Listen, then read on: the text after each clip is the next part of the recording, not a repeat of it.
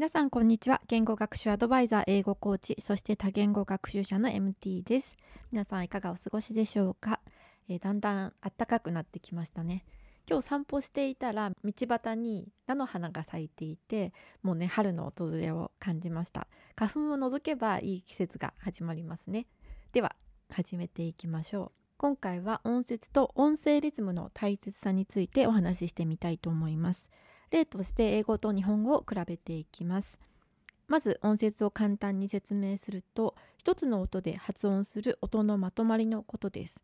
一音には一つの母音が含まれていて通常子音母音子音のセットになります。日本語は基本的に1文字が子音と母音の組み合わせなので1文字が1音節という認識になりますが伸ばす音、ね、超音とか小さい「つ」の音即音とか「ん」で表す発音も一拍で数えられるので音節ではなくて特別に網羅と呼ばれています。例えば英語で猫は cat ですよね。cat は母音が一つなので一音節です。一回手を叩く感じです。日本語は猫で二網羅になります。手を叩いてみると分かりやすいですよね。ねここんな感じです。英語の cat を日本語のように網羅拍で発音すると小さい「つ」ね、即音を一拍とするので cat になります。日本語学習中の方で外来語に苦戦している場合一つ一つの音をきちんと発音してみると日本語っぽくなるはずです。ちょっと試してみてください。英語学習者の方へのアドバイスとしてはなかなかうまく言えない英単語がある場合音節とアクセントに意識をするとぐっと発音しやすくなります。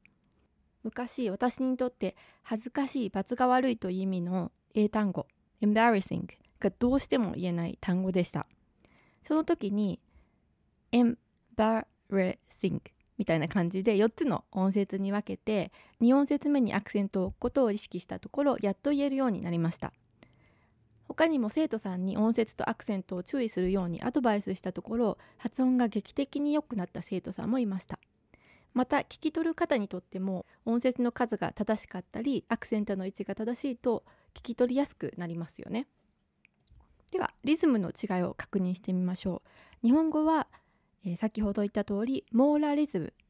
モーラリズムの言語なので一拍に一つの音を当てはめています。一つ一つの音の長さが同じなので単調に聞こえますよね。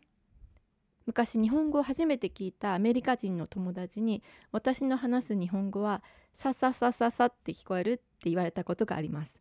英語話者の方にとっては単調に聞こえるかもしれないですね。さささささっていう感じだと言われたことがあります。一方で英語は強制拍リズムストレスリズムの言語で強弱のあるリズミカルな言語です。また英語は抑揚のある言語なので文の中で強調する単語としない単語に気をつけることも大切です。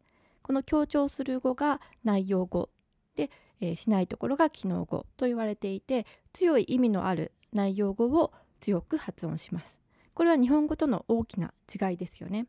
音読練習とかシャドーイング練習をする時なんかにはこれらの違いを意識するとよりね効果が現れるんじゃないかなと思います。はい、今回は音節と音声リズムの大切さについてお話ししてみました。最後まで聞いてくださってありがとうございます。Thank you so much for listening and hope to see you next time. Bye!